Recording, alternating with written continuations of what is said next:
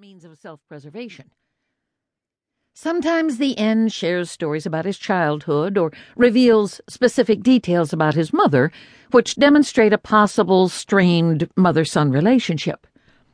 Do you remember your partner referring to anything out of the ordinary in regards to his or her relationship with a parent?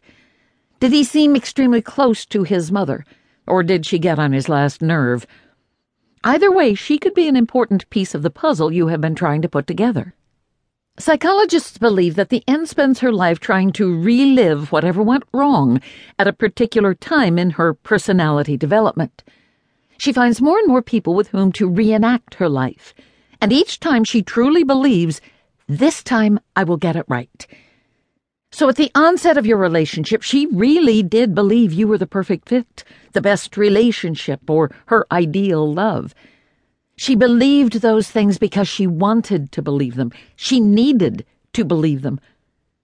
Because the N feels unloved and insecure, she spends her life trying to find ideal love. She believes in a perfect love that will end her search and stop her pain.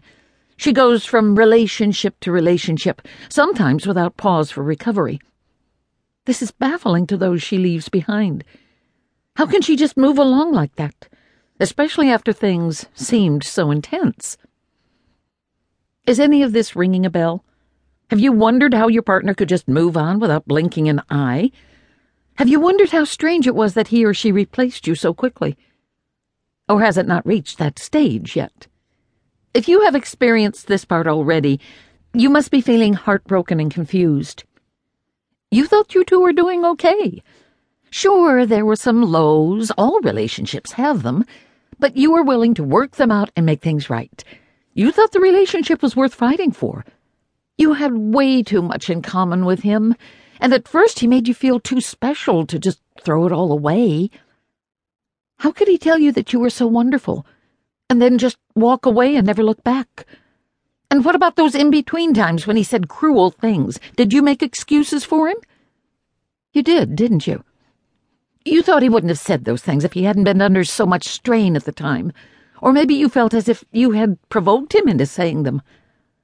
Oh, my friend, you have been completely narcissized, and you don't even know it. Don't worry. Many people have suffered at the hands of an N, and not all victims have been women. The best way to heal from this type of abuse is to become educated about the disorder. After all, knowledge is power. There are websites devoted to NPD and internet discussion forums for victims of narcissistic abuse. Books and articles have been written about different types of narcissists and treatments for the disorder. Most psychologists and therapists, however, tend to agree that there is no cure for NPD.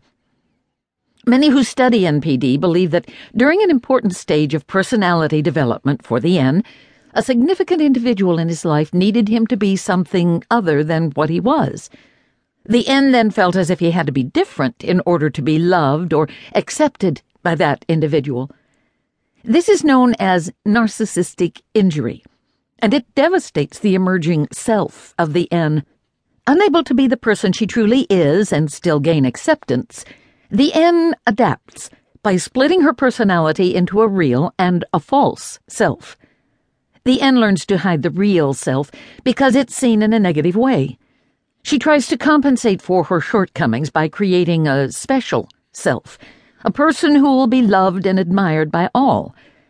This explains why she seems to have so much in common with so many people and how she is able to voluntarily morph into different individuals.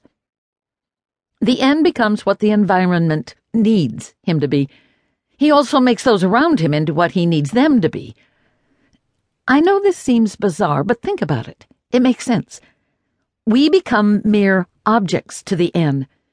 He never fully experienced love the way an emotionally healthy person does, and therefore merges himself with his objects, us. This explains why the N is unable to distinguish personal boundaries. All of the times he seemed to make himself at home with your things or in your space. He wasn't actually feeling close to you.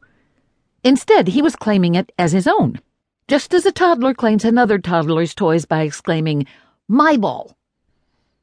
Usually, the objects with which the N chooses to merge have traits.